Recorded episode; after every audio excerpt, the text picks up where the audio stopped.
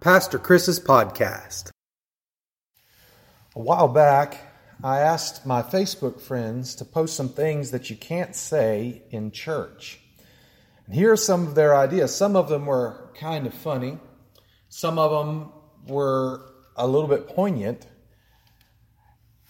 Somebody said, You can't say in church that I don't like barbecue. And I guess that's true. Uh, you certainly can't say you don't like fried chicken. That could really get you in trouble in a Methodist church. Another person said, You can't say Christians annoy me. Hmm, that's something to think about. Apparently, uh, that guy's got a problem with Christians.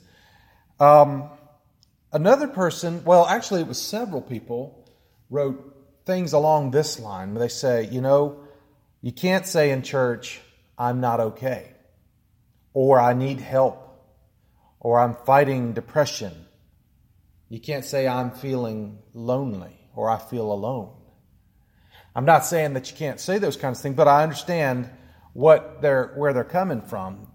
Maybe in our church culture, in some churches, we have gotten to a place where there are people that feel like you have to put on airs, like everything is just perfect uh, if you're going to church. I don't agree with that, but I understand why people sometimes think that.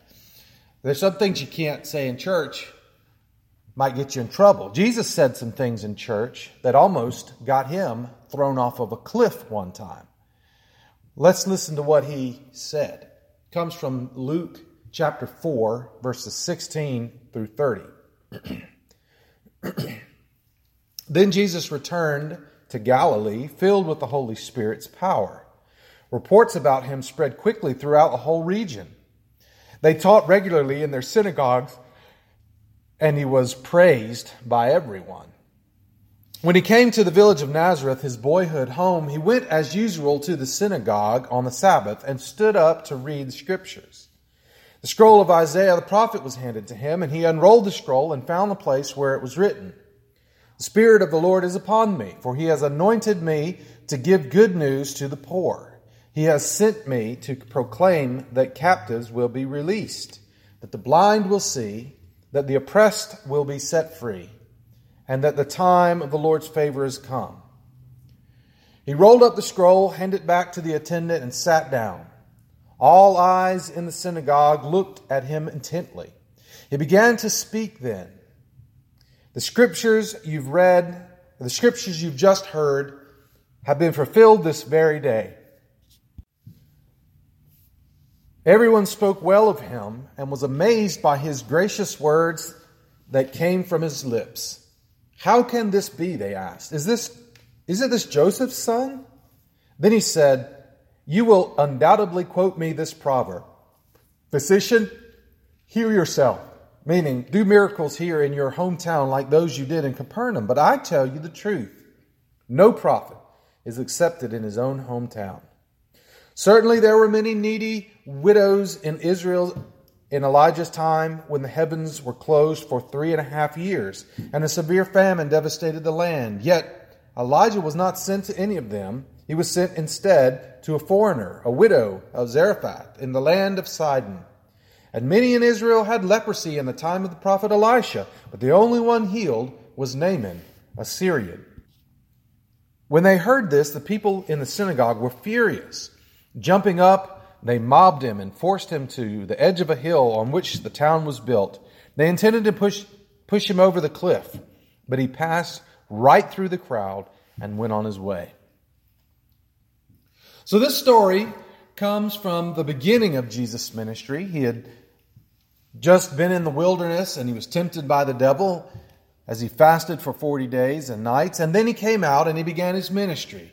And it tells us that he was filled with the Holy Spirit and he was doing amazing things, and people were seeing how the power of the Lord was upon him. He was doing miracles, and his teaching, he would go to synagogues, which were, were, were basically their churches. This is where Jews went to church. He would go into the synagogues, to the churches, and he would preach and he would teach, and people would hear his words, and they were amazed by the power of his teaching and the wisdom of his teaching and he was touching people's hearts. But then he goes on down to the church in Nazareth, and this was his hometown. It says it was his hometown church. This is where he grew up, and you know everybody would have would have been proud to see their hometown boy, just like we are today in the church. If uh, somebody that we've seen since they were knee high to a grasshopper, and they uh, we've seen them going to Sunday school, and we've seen them. I don't know if they had children's moments like we do in our church, but you know, see the kids coming down for children's moment. You see them when they're little, and then they come back and they're all grown up, and you're amazed because they're big and they're tall and they're smart and they're not a boy anymore. He's a man. And they were proud of their boy coming back to Nazareth to preach. And here was Jesus' message, we see. He picks out this, or he's handed the scroll from uh, the book of Isaiah, and he reads that passage where it says, The Spirit of the Lord is upon me, for he has anointed me to bring good news to the poor. He has sent me to proclaim that captives will be released, that the blind will see, that the oppressed will be set free, and that the time of the Lord's favor has come. And that sounds great. That sounds good. And at first, everyone it seems so pleased and proud of their hometown boy. They're amazed that he's all grown up. He's done so well for himself. But then he just keeps on going in his message, and he has the mess sort of messes things up. What was it that he said that messed things up and made people so mad? Well, in essence, Jesus said that he couldn't do any miracles in his own hometown. Why was that? Well, I think it's because his hometown church was just too proud. He was able to do miracles all throughout the region even among foreigners and outcasts, that the good church people of Nazareth looked down upon. But he wouldn't be able to do any miracles for the church people in Nazareth because they were too proud. Seems like they might have thought that they were better than everyone else. They don't even realize that their pride is the very thing that makes them broken. The very fact that they look at Jesus and they think well, there's our boy. We're so proud of him. There's nothing wrong with being proud of someone, but here they thought it was something about their goodness that had made him who he was. And that, you know, it's just hard to hear your boy, the one that you've been in charge of, it's hard to accept that person, that they might have a critique of you it's a common problem in many churches, even today, this problem of pride. You see, a lot of people think that you can't say, I am broken in church. I'm not saying that that's, that's true. Certainly, you ought to be able to say that in church, and in many churches, you are welcome to say that. But I don't know what happened and how it happened, but somewhere along the way, a lot of people going to church started thinking you have to pretend like you have everything all figured out and you've got it all together. Now, I'm not saying this is right or that it's the way you ought to act, but a lot of people in church do. People started worrying about what other people in the pews might think about them. Some people wanted others to think that they were good people who had it all figured out, who was doing life right. And others felt like the worst thing in the world that could happen would be for others to find out their dark secrets. Nobody wanted others to realize that they were struggling, struggling with sin, or struggling with loneliness, or struggling with depression or financial problems. People started covering up their doubts and struggles and less attractive personality flaws. Instead, a lot of people going to church would be would plaster on a big bright church smile that hides the brokenness that is underneath. And so it has come to a place where a lot of people think you can't say I'm broken in church. But really, we should. We must say I'm broken. It is actually essential it is the only way that we have any hope of Jesus fixing our brokenness. You see, what did, what was it that Jesus said? What was the prophecy that he fulfilled from Isaiah? Jesus came to bring good news to the poor, to release captives, to make the blind see, and to set the oppressed free. And so, if you go into church and if you are not poor or a captive or blind or oppressed, or you can go on and add to the list, you can say if you're not broken or struggling in some way, then how in the world can Jesus help you? Because that's who he came to, to, to serve and to help. If you are already fine, then Jesus can't do anything for you. If you ain't broke, he can't fix you. But the truth is, none of us are fine and all of us are broken. But we have to let go of our pride and we have to admit it. We have to take off our mask and admit to Jesus and to each other that we struggle, that we feel lonely, that we are fighting addiction, or we are poor, struggling with finances, or, or even just say openly and honestly, I struggle with pride. I'm a good person. And I look around at some other people and I and at times I think I've got things figured out. I'm better off than they are. And that very thought is something I need Jesus to help me with because I'm broken in that way with pride. King David is famous as a hero of the Bible, hero of faith. David is famous for defeating the giant Goliath with only a sling and a stone when David was only a, a boy.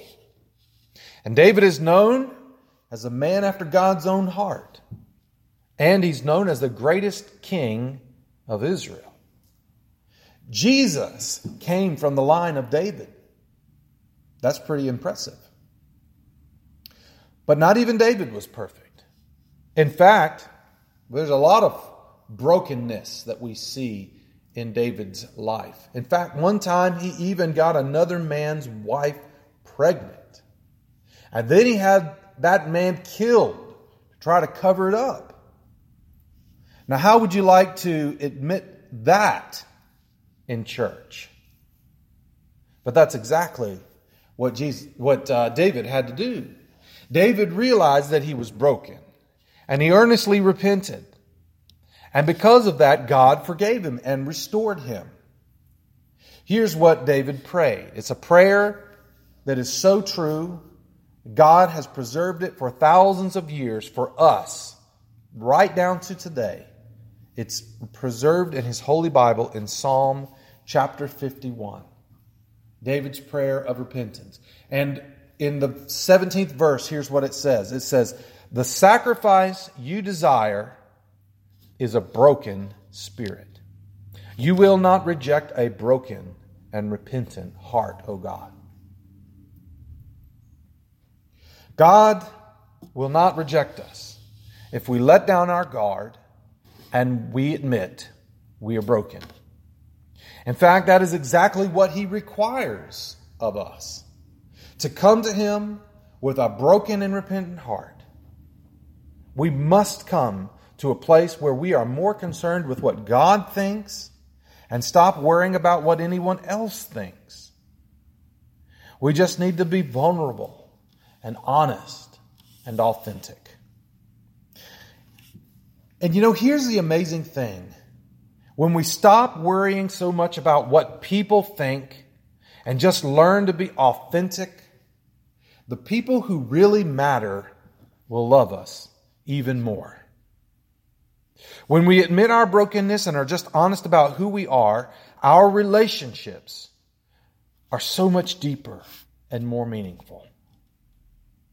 And anyone who doesn't accept us or love us when they find out, not saying they accept the sin, but they still accept us.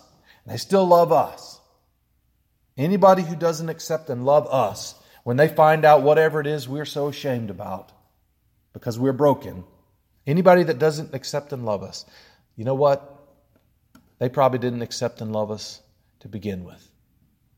You really find out who really loves you when you're open. And that's what you need. You need to know who really loves you. who really cares about you, who really wants the best for you. And all those other people, we don't really need them anyway. We can be polite to them, but we don't need them. And here's the amazing thing when you do that, your relationships become authentic, your love becomes authentic, and everything grows deeper and stronger and better. And God, through Jesus Christ, brings healing. So don't ever be afraid to say, I'm broken in church. My church, Pleasant Grove, where I, I lead worship, is a place where we all realize and we freely admit we are all broken and Jesus is helping us put the pieces back together. I hope that you will find a church where you can be sure that everyone can say, We're broken. You know what? I, I just believe that most churches are capable of that. Maybe you're in a church where you feel like you can't say that. But maybe you just need to be the one. Maybe they're just waiting for one person to be brave enough, to be authentic enough, to open up, and to be honest. And that could bring a tremendous revival that brings everyone closer. That's what Jesus wants. So be ready, be willing to take off your mask before God and also with His people so that we can start being the true church that Jesus Christ wants us to be.